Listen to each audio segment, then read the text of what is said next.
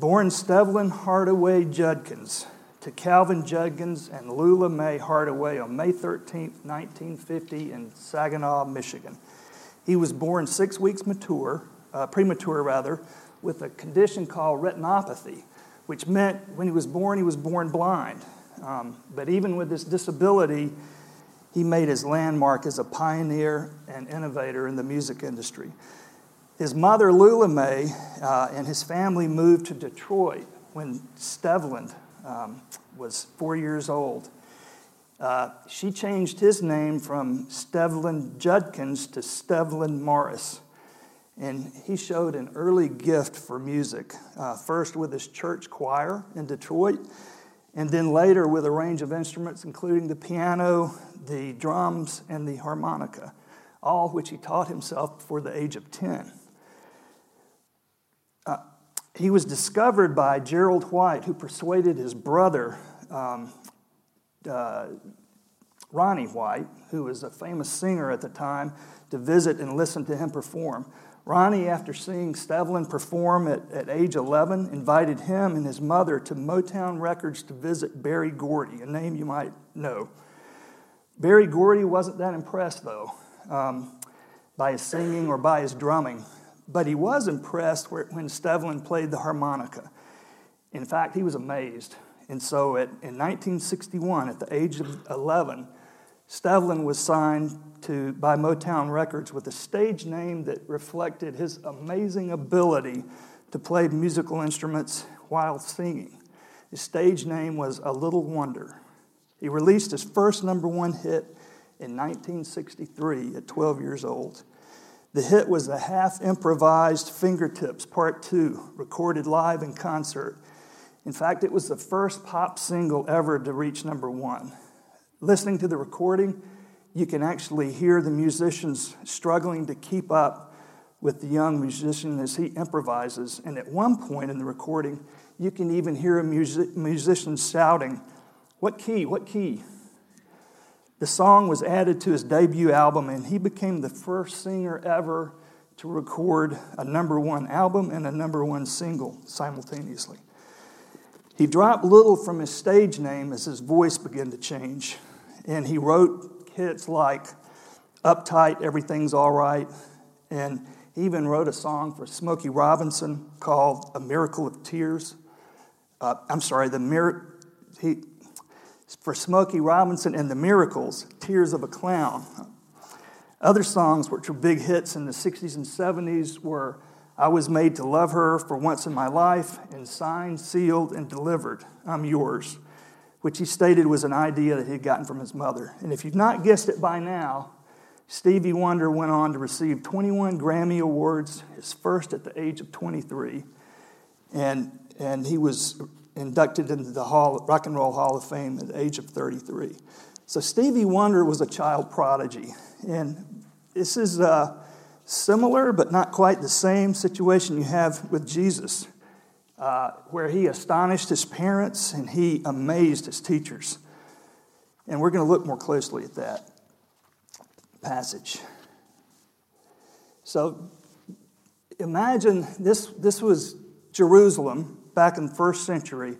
And every year, Jesus' family went to the Feast of Passover. And that was like a 60 mile walk, because they walked, to Jerusalem they would basically do about 20 miles each day. So if you can imagine, that's, that's 20 miles. That's like from here to Decatur, day one, Decatur to Conyers, day two, and Conyers to Social Circle. Anybody know what's in Social Circle? I know my wife does. It's the Blue Willow Inn, which is a great place to eat. It's like this old, any, any of you been there? There, a few. It's like this old house, southern cooking, very nice. You'd enjoy it. Lynn took me there one, once on my birthday. It was a lot of fun. But so 60 miles, 20 miles each day, all the way to all the way to Social Circle, and and they've arrived in Jerusalem. So Passover is one of three major festivals. Um, to which the Jews would make a, a, a pilgrimage. Um, this was the most important of the three. And it was especially important for the, uh, all good Jews, especially men, to make this, this uh, trip every year. Um, that, that Joseph and Mary both went along with their family, and, and by this time, Jesus would have had brothers and sisters, so you know, several of them went along. That, that tells us a lot about their family. They were very devout Jews. So, so why Jerusalem? Jerusalem because that's where the temple was, and the temple was where God's presence was. So it's, it's you know very different than the way we think of God today. It's like I've, I've got we've got to go to Jerusalem where the temple is so we can be in the presence of God. And that's that's the way they would have thought back in the first century. The, the temple, by the way, nothing like our church. Um, it, it, as I said, is a place where God dwelled. It was where the Jewish people met, went to meet with God, but they couldn't meet directly with God. They had to meet with God through a priest. And, and so, if you can imagine, they, they have this wonderful temple where God dwelled, but God dwelled in, in, in one place in the temple. It was called the Holy of Holies. And the Holy of Holies was inside the holy place. And the holy place was in, inside the courtyard. And the courtyard was a place that only the priests could go. The Holy of Holies, where God actually dwelled, only the high priest could go, and he could only go once a year to actually meet with God. And we're not going to talk about that today, but that was, that was a very holy, a very awe inspiring, a very special um, day when the high priest went in and actually physically met, met with God with his presence. Um, this was not the first time, by the way, that Jesus had been to the temple. The very first time is recorded back in Luke, Luke 2, verse 22. And it was when uh, Mary and Joseph took Jesus up for his purification to the temple, which was something that the um, uh, uh male children, babies, uh, went through uh, when they were born basically, that's where, when he was circumcised. And it was not the first time that Mary had been amazed by God. And, and you remember, the first time was probably, no doubt, when, when here's Mary, this, I don't know, maybe, maybe 13 year old teenager, and, and God comes to her and says, says, Mary, do not be afraid, for you have found favor with God. And that, that in itself is amazing. But then, then he tells her, and behold, you will receive, conceive rather, in your womb, womb and bear a son, and you shall call his name Jesus. He will be great and will be called the Son of the Most High. And, and there were other times that Mary was amazed. Re- remember, and, and Russ talked about this a couple of weeks ago. Remember when um, Mary, after she was pregnant, went to visit her cousin Elizabeth. And Elizabeth was pregnant, of course, with, with John the Baptist. And when when Elizabeth saw Mary and heard Mary, John the Baptist in, in, in Elizabeth's womb jumped, and, and they were both amazed. And then when the shepherds visited the stable after Jesus was born, remember that?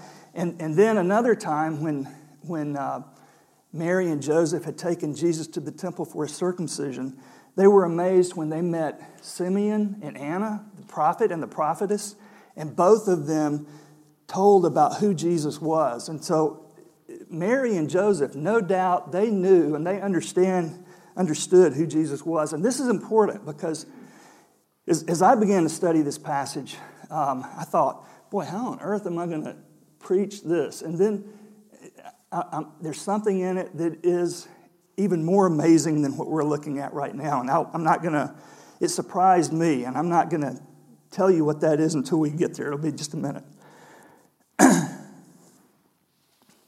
and so, anyway, um, here, Mary and Joseph, they made the three day trek to Jerusalem.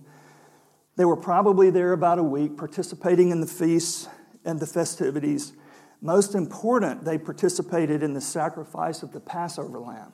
And, and it's important to mention that because you remember the Passover lamb, a type of Christ who would be Christ, who would be the real Passover lamb. So, all of the, the entire um, uh, the entire week, everything that happened, if you study it and think about it, it's all pointing to Jesus. And, and Jesus, that 12 year old boy who is now in, in, the town in Jerusalem where the Passover um, uh, sacrifice is being made, which will one day be him. Anyway, by the end of the week, um, they've, they've had all of the feast, all of the festivities. They're on their way home. Um, they're on their way home and they're making that first day trek, and then Jesus stays behind. And this is kind of an interesting thing because we think of Jesus as Jesus never did anything wrong, he, he never sinned. And so you're thinking, well, the 12 year old Jesus stayed behind. That's, that's not good, is it? And Mary and Joseph, one whole day of travel, and they didn't know he's, he's not with them. And you think, well, gosh, that, that too is not very good. I mean, his parents aren't really watching out. And, um, but if you think about it, first century Jerusalem, first century Jews, that, that's not uncommon. It would have been a big crowd of people, it would have been a lot of relatives, a lot of friends, and, and they were all together. And so I'm sure it was uh, um, quite normal for the children to be apart from their parents. Nonetheless, um, no doubt Mary and Joseph had a, a, couple of sleepless nights. And if you think about it, it's, it's kind of like leaving your child in Target. I'm, I'm, sure nobody here has ever, ever done that, but I'm sure one of the things that some of you have done is when you're in the parking lot about to leave, you look in the back seat and count. Have I got them all? But you know, you kind of, those are things parents kind of worry about, leaving, leaving their children. I've never done that. Um, I will confess one thing I did do once was I left one of our daughters when she was a baby on the changing table one night.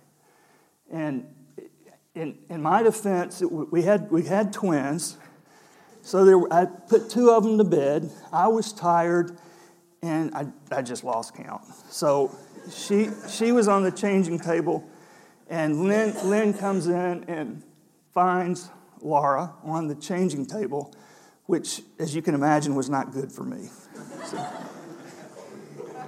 so, so they walked a, a, whole day back to Jerusalem and began looking for Jesus. And I'll, I'll bet you that was a long day for Joseph. Because um, I'm sure it was his fault.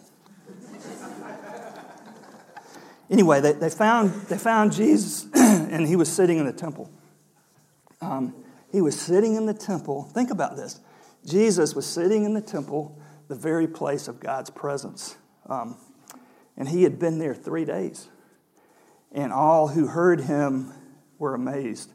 And I, boy, I really, don't you just wonder, what, what on earth were, were they talking about? Like Jesus was asking questions and he was answering questions. And what, what was that like? And, and you know, we talked about Stevie Wonder being a child prodigy, and some people say, well, Jesus must have been a child prodigy because obviously he had an un- uncanny understanding about life and he had an uncanny understanding of the Old Testament. But, but maybe, I think more likely, Jesus was a lot more than a child prodigy. Um, but, but nonetheless, they were amazed. I mean, think about this. It's, it's, like, it's, it's like the carpenter's son sitting with the PhD theologians. I mean, it just, that didn't even make sense. And so Mary and Joseph finally find, find him. There he is sitting with the, these, these teachers, and they're just astonished. Um, but, but Mary then says, Son, why have you treated us so? And so it sounds like Mary is scolding or admonishing Jesus.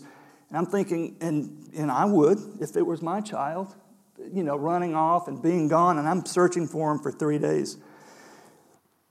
And, and I think it's understandable that she did that, but um, for sure, she didn't understand what was really going on here. And this is not the last time, by the way, for Mary that'll happen. When, when Jesus does something that she simply doesn't understand. Um, in fact, Jesus did a lot of things that the people that were closest to him didn't understand. In fact, Jesus does things in my life, in your life, that I don't understand and that you don't understand.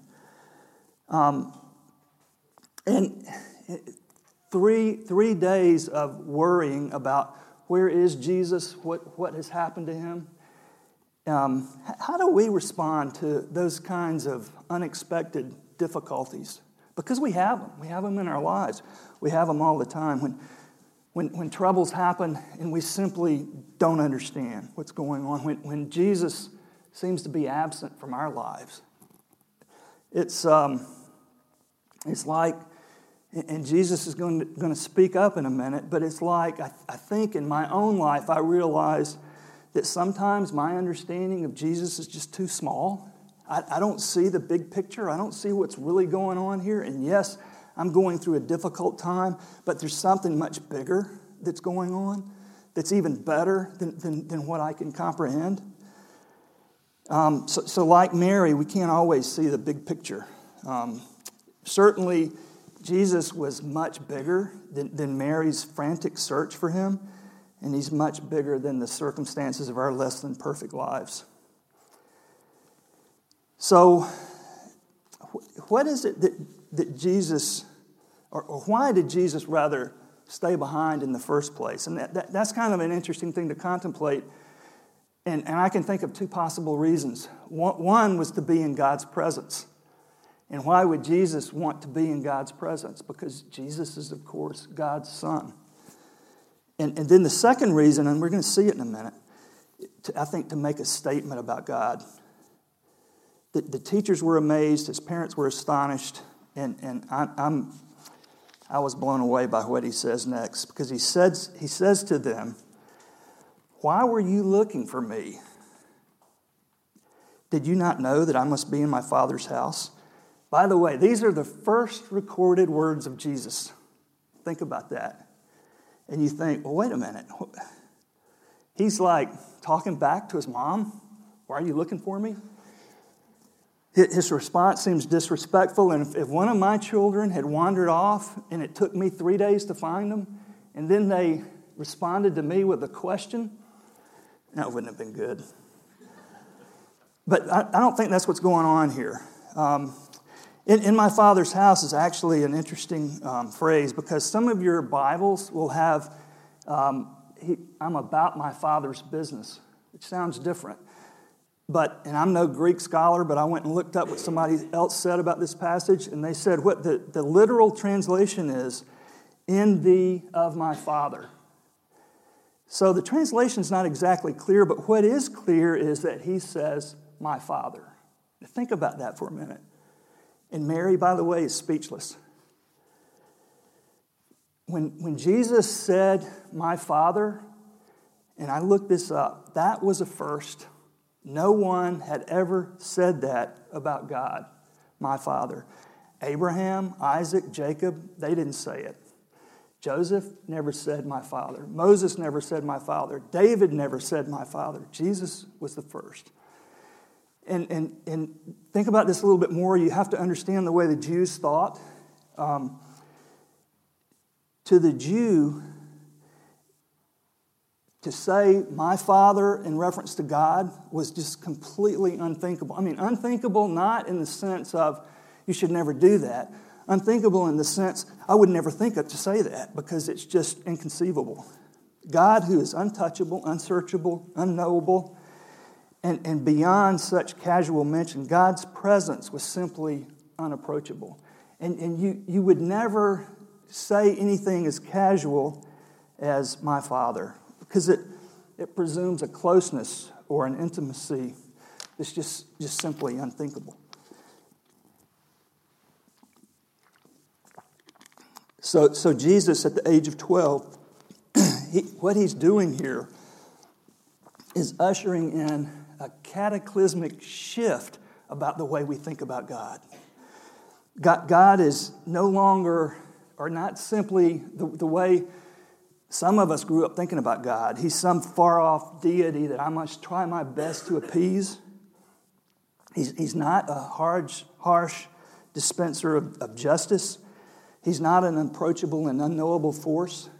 Jesus, my Father, is now approachable, He's personal, and He's relational. That's, that's big. That, that is good. That is good news. That's the gospel. Jesus is personal and approachable. His love is a never stopping, never giving up, unbreaking, unending, always and forever love. And that 12 year old Jesus is, is basically saying, This is new. And, and I'm, I'm thinking, because I, I, really thought about this. Why, why, why doesn't Mary then fuss at Jesus some more? I mean, she'd already said, Why did you make us walk all the way back for you? And then he, he gives them this answer I must be about my father's business. And she says nothing. I, I, I think, my, my opinion, the Bible doesn't say this, but it sure seems like she's just, she's completely blown away because he says, My father, which was to a Jew. I think, think about this. Mary knows that Jesus is the Messiah, but she doesn't understand what that's going to look like or how that's going to unfold. But Jesus is basically announcing um, that his name is Emmanuel, God with us.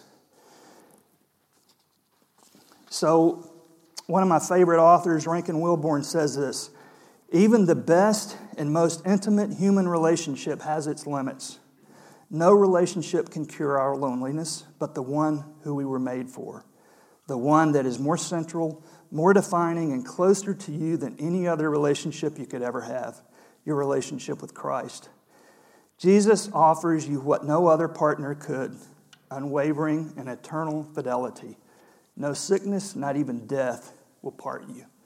And this is what Jesus is beginning to tell and what he's beginning to minister to the people um, there in Jerusalem. So everything has changed. No longer is my world a, world where I struggle to measure up to expectations, my own or others. Jesus has declared that Almighty God, who controls all, who has made all, eh, as his Father, and not only his Father, but your Father, my Father. Um, for sure, they didn't understand what, what uh, he said to them. They were astonished, they were speechless, maybe awestruck. But pause for a minute. Think, think about what this means to us. It means, very simply, that God loves us. He adores us, and He wants to have a relationship with you, with me. That, that is the only reason that Jesus Christ showed up. This is the gospel. Mary has just been told that all of her dreams have come true, as have we. And, and now, Mary, you are his beloved. And that's not just for her, but for us. Brennan Manning says it this way God created us for union with Himself. This is the original purpose of our lives. And God defined, defined it as love. Living in awareness of our belovedness is the axis around which the Christian life revolves. Being the beloved is our identity, the core of our existence. It is not merely a lofty thought, an inspiring idea, or one name among many. It is the name by which God knows us and the way he relates to us. So, who, who is this boy who amazes the most learned teachers? Who is this boy that calls, the untouchable, all knowing, all powerful creator of the universe my Father? He's our Redeemer. And that in itself is scandalous, unthinkable, incomprehensible.